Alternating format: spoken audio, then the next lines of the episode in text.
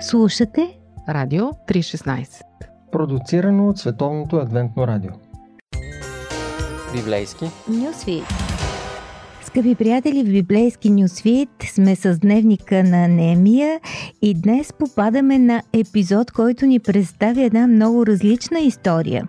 Сякаш никога няма да се случи в нашето постмодерно общество. Представете си, книжникът Ездра застава на висока платформа и чете книгата на Божия закон. Левитите, наредени наоколо, тълкуват на множествата значенията на прочетеното. Хората са развълнувани. Те се каят. Има приближаване към Бога, а накрая всеобщо веселие. Голям национален и религиозен празник. Всъщност възражда се празника на шатрите. Това е един празник на радостта, защото през най-усилното работно време хората спират ежедневния труд и започват да строят колиби от върбови клони, живеят в тях, като спомен за скитническия живот на предците си в пустинята и памет за изключителното Божие спасение – изхода от Египет. Всъщност това е духовен закон, казвам ви го в началото. Подновената връзка с Бога носи радост и благодарност. Сега, стигаме до 8 глава, там пък се събира народа, чете се и се тълкува закона. Това е времето, когато Езра влиза в ролята си. Събраха се като един човек А, на площада, Така, да. Чти, чти, чти. който бе пред портата на водата и рекоха на книжника Ездра. Да донесе книгата на Моисееве закон, който Господ беше заповядал на Израел. Донесе го на първия ден от седмия месец. Свещеник Езера донесе закона пред събранието от мъже и жени и всички, които слушаха, можеха да разбират. Значи той го обяснява. Той стои пред платформата И той чете Да, от и зори до пладне. и хората разбират и, и внимават. мъжете, и жените Да. можеха да разбират и, и той Да. всъщност фокусира вниманието на всички. Така. В книгата на закона. И, и след като чете, нали, той благославя Господ, Великия Бог, хората отговарят амин, амин, т.е. така да бъде, така да бъде. Издигат ръцете си и се наведоха и се поклониха на Господа с лицата си до земята. Това е много интересен вид богослужение. Ние много пъти в църквите казваме да коленичим или да останем прави. Или пък за молитва хванете си ръцете и затворете очите. Никъде не е писано в Библията да си скръстиш ръцете или да затвориш очите. По какъв точно начин да? Да, А тук си вдигнаха ръцете и после се поклониха на Бог долу до земята. Някои дори считат, че това е че било са се проснали, може проснали. би. Да. Или подобно, както при мусулманите е известно, Мгм. че се навели. Тоест, може и така да се молим. Това е малко радикално за някои наши слушатели, но не е забранено. Библията, между другото, описва как хората се молят, никъде не, не препоръчва, не точно така. Да, ползата. определен. А, и така. Четоха ясно книгата на Божия закон и дадоха значението, като им тълкуваха прочетеното. Е, това е всъщност определение за проповядването. Да четеш и да, да обясняваш, да, тълкуваш. разбираш. Да. Ние, между другото, правим нещо подобно. Точно с тази книга е Неемия. Не само казваме какво е, но се опитваме и да обясним какво би значило в принципно отношение, тъй като това е една история. Какви са големите а, мотиви зад нея? Има ли някакъв непроменим принцип и как се прилага? Да, идеите. Да, големите идеи. Немия, който беше управител и свещеник Езра, книжника и левитите, които тълкуваха на народа, казаха на целия народ. Тук той пише за себе си, като не казва аз, но се описва в трето лице. Този ден е свят на Господа вашия Бог. Не тъжете, нито плачете, защото целият народ плачеше, като чу думите на закон. Ами как няма да плачат? Сбъркали са и се разкаиват. Публично разкаяние. Тогава им каза, идете, яще тлъсто и пийте сладко и пратете дялове на тези, които нямат нищо приготвено. Нека всички да са наравно да се веселят. Защото деня е свят на Господа и не скърбете, защото радостта в Господа е вашата сила. Ей това, да се радваме. Моята съпруга казва, колкото сме по-благодарни, толкова по-добре живеем. Казва, Да. важното е да си благодарен за всяко нещо, да се радваме, Бог ни е дал, Бог ми е дал, Бог ми е дал, Бог ми е дал. Някой път дори, че Бог ми е отнел, нещо от което нямам нужда да ми е по-леко живот. Бог ми даде здраве, живот, слънце, вода, въздух, храна, приятели, хора с които да се срещам, познати, непознати, да чуя, да видя, да дам, да получа. Всеки ден е това. Не е лесно. Аз много пъти ставам и чак в края на си казвам, аз се зарадвах ли се днеска в Господа? Порадвах ли? Някой път казвам, наистина сутринта, Господи, благодаря ти за това, че съм жив и здрав, ама му казвам, защото съм прочел някаква трагична история, ама и така само от, от само себе си се изобличавам, бе. Защо не благодаря? Някой път си казвам, бе, не мога ли да кажа, Господи, благодаря ти. От тук до пред цялата седмица че си ме благословил, дал си ми, не ме търси, не очаква от мен всеки ден благодарност, ти знаеш, че забравям, моля се, дай сега, знаеш колко съм заед? Си казвам, да, а Бог е ма по-малко заед. Не? И си казвам, май, май трябва да се науча всеки ден да съм благодарен. Радио 316, точно казано.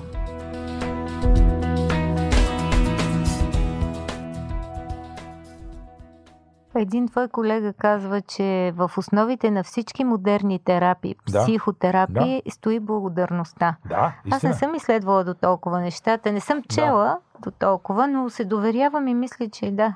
Може би е така. Така е. Аз съм го чувал от друго място, по друг начин, че ако сведем всички психотерапевтични теории и прочие до основата им, ние всъщност стигаме до Матей 5, 6 и 7 глава, проповедта на На блаженствата. Да. А, благодарността, също радостта. Аз го формулирам по малко по-друг начин. Съгласен съм с колегата, не, не противореча, по-скоро го казвам как аз си го разбирам, че нашата нужда, дълбока нужда, е връзката с Бога, защото греха ни прекъсва.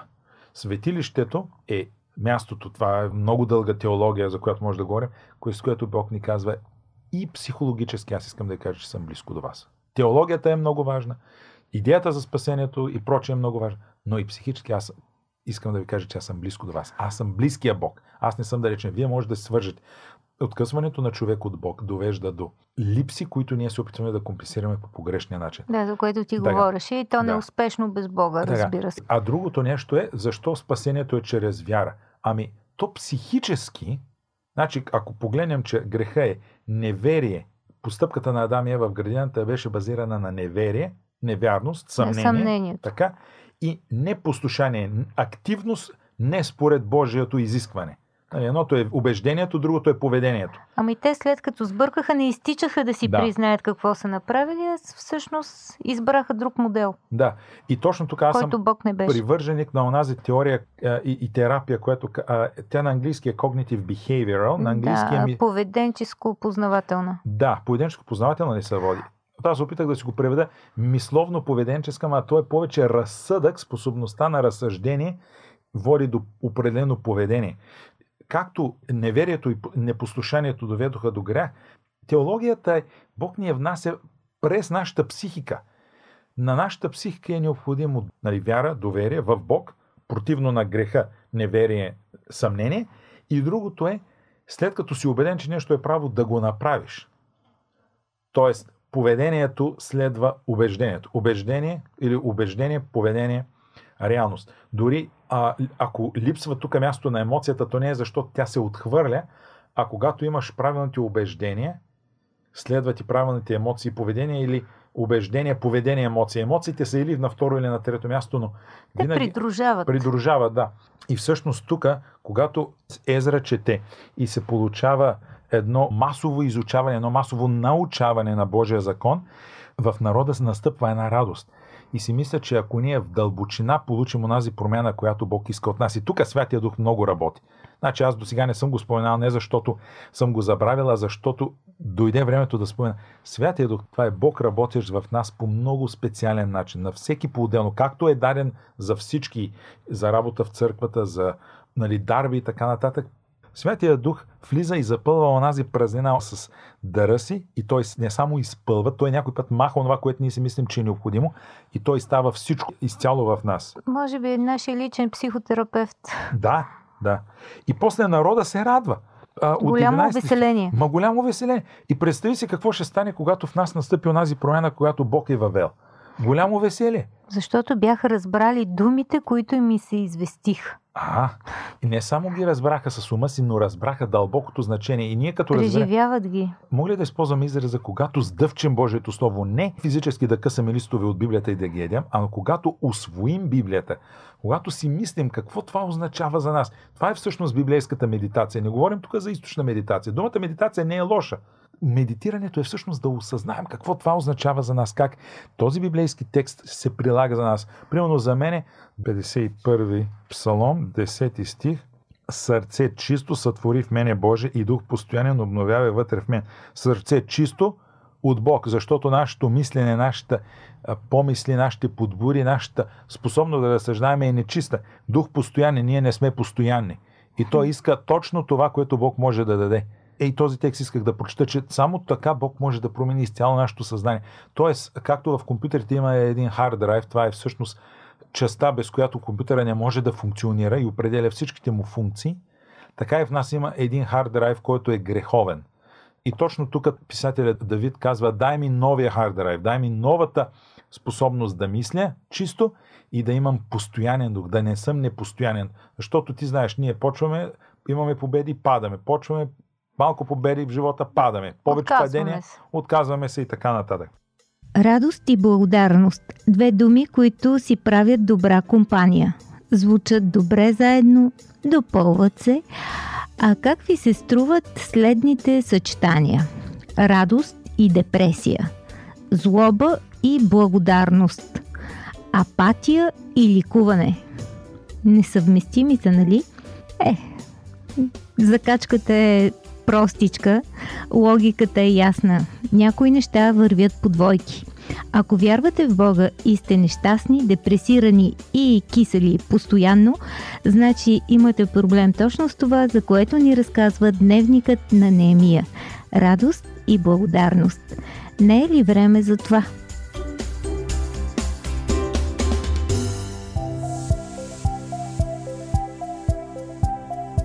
Слушате Радио 316 Продуцирано от Световното адвентно радио.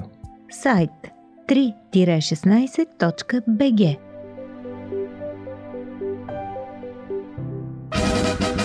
Какво да кажем Какво да кажем за... Какво да Какво кажем? да кажем за... И какво да кажем за... Какво да кажем за... Кажем за... Какво да кажем за...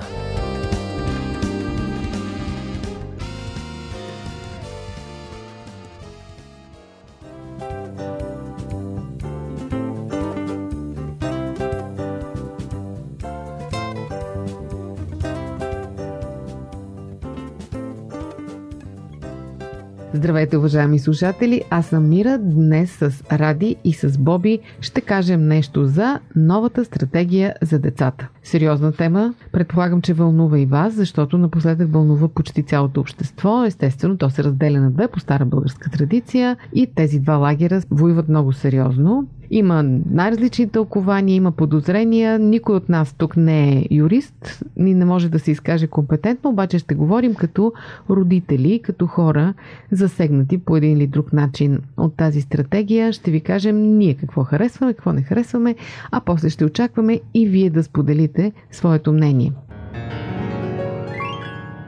И така, ясно е, че трябва да има някаква стратегия, трябва да има закон за защита на децата, защото чуваме и гледаме ужасяващи истории, насилвани деца, деца с които се злоупотребява и така нататък.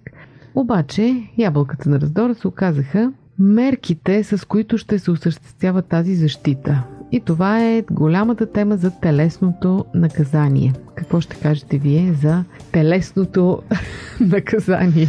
Да го има ли, да го няма ли? Защото според новата стратегия то напълно ще бъде криминализирано. Интересна е самата формулировка. То е пълна и изрична забрана за Да. телесно наказание. Много категорично. Да. Ми ако те тупнат там, дето седиш на това място, това пак ли четири е? буквието. На четири Това е буквието. нарушение, да.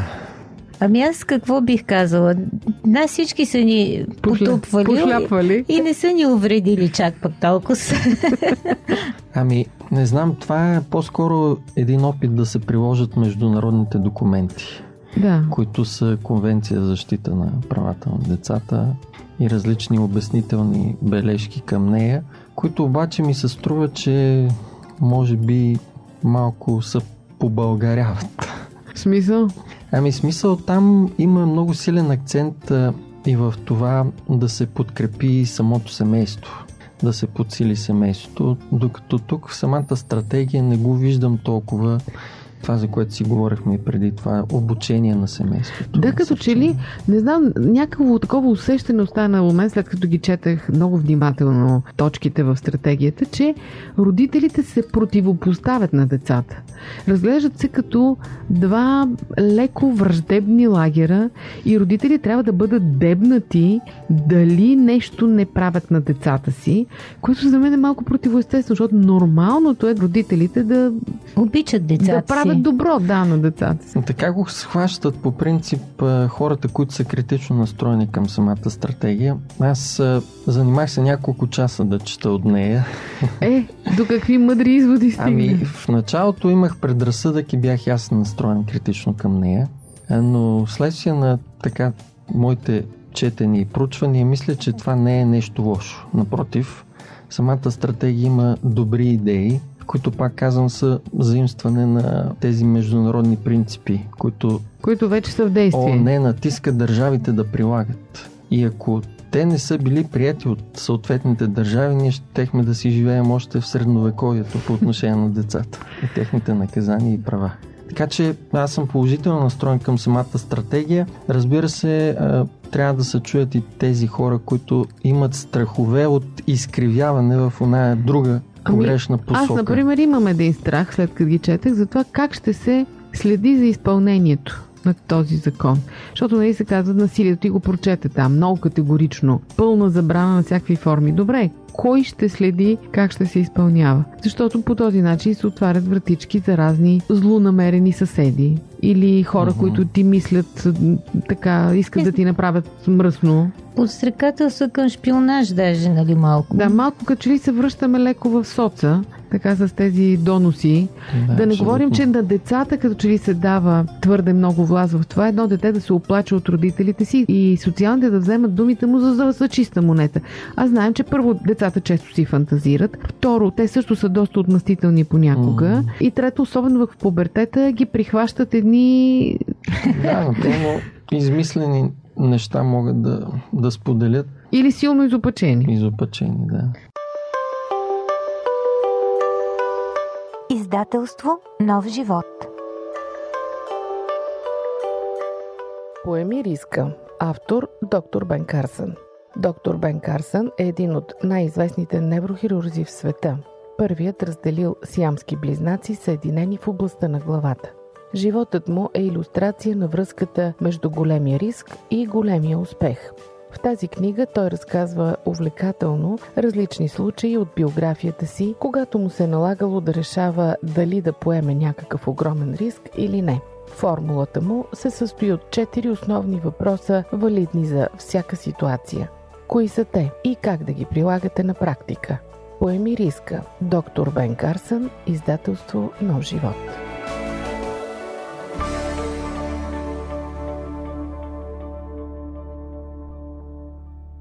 Един много хубав библейски стих, който винаги ми е правил впечатление, когато говорим за такива малко сиви зони, защото да. може би тук става така. Най-малкото, че има два лагера. Законът е добър, ако се употребява законно. Но сега, нали, ние точно това се чудим как ще се употребява. Да, хубаво е да се пазят правата на всички, особено на неравнопоставените, по-беззащитните и така нататък. В крайна сметка, такива са и децата, нали? Те са по-беззащитни. Добре е закона да ги защити защитава, но въпросът е как ще се да. употребява това. И понякога хората с християнски възгледи имат това притеснение, че не биха били съвсем свободни в избора на своята родителска технология. така да се каже. Страховете са основно в, може би, две посоки. Едната е наблюденията, които имат хората на извратената система в някои западни държави. Каквито Стигнали е, до крайности вече. В Норвегия тя се е превърнала в една машина социални грижи. И за Направо втора деца, полиция. Които а, според мен също нарушават тези норми в Конвенцията за закрила на, на детето към ОНЕ. Защото те там отнемат само при донос, без да разследват, отнемат напълно децата от семейството. Втория страх е свързан пък с това, че традиционно българите считат, че семейството си е един мъж и една жена, както си описва и самата Библия. Докато на Запад вече тази дефиниция. Дефиниция е променена и счита, че гей бракове това са си нормални семейства. И а, страховете са, че деца ще се отнемат от нормалните семейства и ще се дават точно на такива. И, и това е а, опасението, което.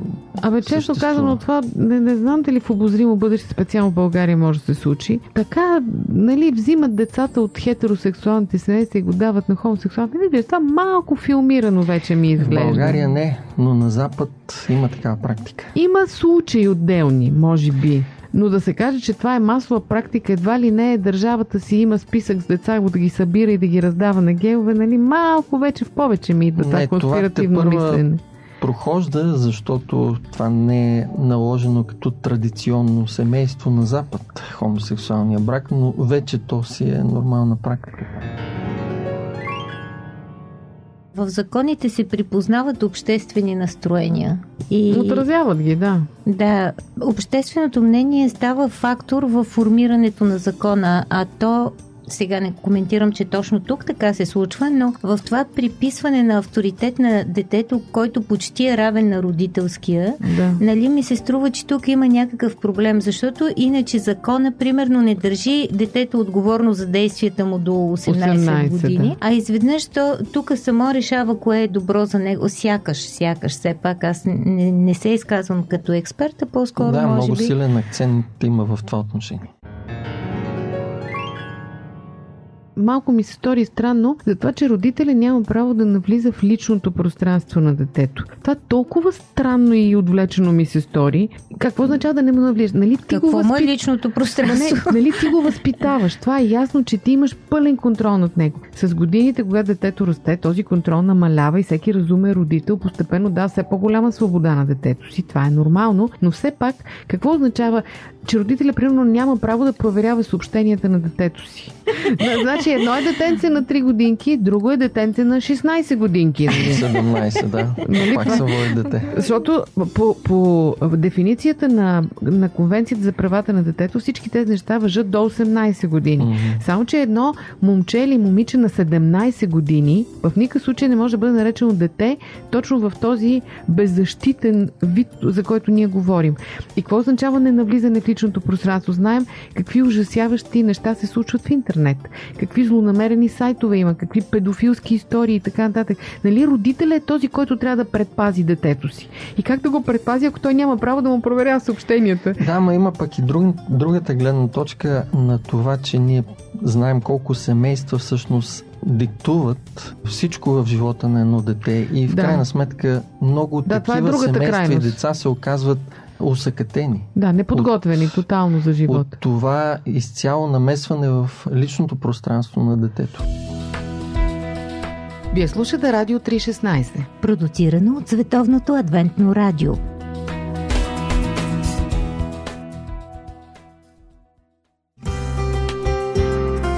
По пантофи. Предаване за семейството на Радио 316.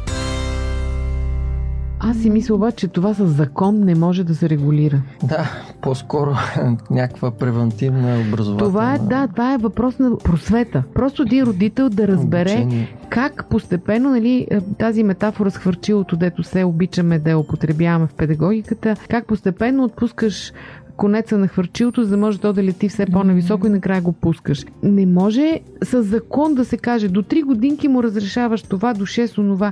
Всяко дете си е собствена вселена. И от една страна това, което ти казваш едната крайност, че е, си прекършваш детето и не му даваш, дето се казва да си извади дъвката само, а другото е никакъв контрол и нищо, никакви наблюдения над живота опираме всъщност до компетенцията на родителя да бъде родител и кой му помага за това. А, е, това май е големия проблем. И моето наблюдение е, че когато има такива отворени събития, в които се говори за родителството от педагози, психолози и така нататък, т.е. се дава едно такова обучение, тези събития са пълни и то с млади семейства. Ама защото хората усещат, че нещо им липсва. Да, а от друга страна малко сякаш има в тая сфера. Значи, като се замисля, да речем, една жена е бременна, но семейство чака дете. И те, с, особено ако е първо дете, голямо желание нали, да научат всичко. Какво им предлага пазара? Книги колкото искате, как се отглежда дете, там стерилизиране на биберони, не знам какво, всякакви... Такива е, самоучители за да, самопомощ. Ама, ама много ги има. И оттам нататък постепенно нещата почват да избледняват. И когато детето реално вече почва да се превръща в личност, никой нищо няма какво да каже на родителите. И те налучкват или повтарят това, което техните родители са правили е, с тях. Това е най-често срещано. Или пък ако имат лоши спомени от детството, правят обратното на това, което са правили техните родители. Или копират разни звезди, разни кой какво казал. Mm. Няма система за обучение в родителство. Държавата е абдикира от тая своя позиция. А то там е също си е мястото, мисля, на държавата. И това, това според мен е нещо, което липсва основно в тази стратегия като важен акцент. Хубаво е детето да бъде център, но, но семейството също е център, защото родителите, ако не са способни... Ма щастливи деца без щастливи родители как? Да помогнат да се погрижат за децата си, каква е ползата детето да бъде център. Както каза в това студио професор Румен Стаматов, никое дете не се е самоосъзнало, а ако родителят абдикира от възпитанието, то не сяда и не казва, аз сега ще се структурирам по този начин. Нещата вървят към ентропия. Да, така, че... да. Какво предимство все пак имат вярващите хора в това отношение. Защото, колкото и старомодна да изглежда Библията, тя съдържа много ясни указания по въпроса. И за родители, и за деца. Съвети простички, кратички дадени, но които работят. Хиляди години вече работят. Mm-hmm. На някои им се струва, че са old fashion. Все пак както всички библейски принципи, трябва да ги четем през времето някъде. През да. идеята за това, че са писани за определено време. Често пъти в дискусията за за тази стратегия се цитира библейския текст, който жали Пръчката. Жали детето си. Но трябва да имаме предвид, че в това време самите жени не са имали права. Да. Така че а, насилието си е било заложено като менталитет в Част от ежедневието. Част от ежедневието е било приемано за нещо нормално, което между другото е допреди може би 100-200 години. А, пи 200. А, как? До Втората световна война да. нещата са си били Добре, в този 50-60 години назад. Ми да, Дейвид Копърфилд, Горкичкия и неговото тъжно детство е 19 век. Така че да. тези принципи наистина трябва да бъдат четени по един правилен начин. Тук е място на църквата, която да обучава. Това е и, моето... И на държавата. Това са институции, които трябва да се погрижат за обучението на семейството и на родителите. А и всеки родител трябва да си се чувства отговорен да се самообучава в крайна сметка. Това, да. Около него няма такъв тип среда. Аз само си мислех за това, че е правено едно изследване, за което чух. С какво хората, които обучават и родителите, свързват дисциплината? С любов или с наказание? И се оказва, че почти всички я свързват с наказание. Да. Но всъщност, каква е голямата библейска идея, когато вече извадим като принципа, не приложението във времето? Е, и това е начинът по който Бог действа с нас. Това е дисциплиниране през любовта. Е, това е божествения начин. Еми, да, да, ма хубаво е да му подражаваме. да, освен това, дисциплина не означава само телесно наказание. Това е идеята на Библията, но това е наистина едно системно обучение, което според мен има като философия и самата стратегия въпреки своите недостатъци. Уважаеми слушатели, не знам вие какво мислите за националната стратегия за децата. Очакваме да споделите с нас, да коментирате в нашия сайт или на фейсбук страницата ни и нас много ни вълнува тази тема. Ако чуем много интересни и различни мнения от вас, ще направим второ предаване. Очакваме ви. Това беше от нас за днес. Аз съм Мира. До следващия път.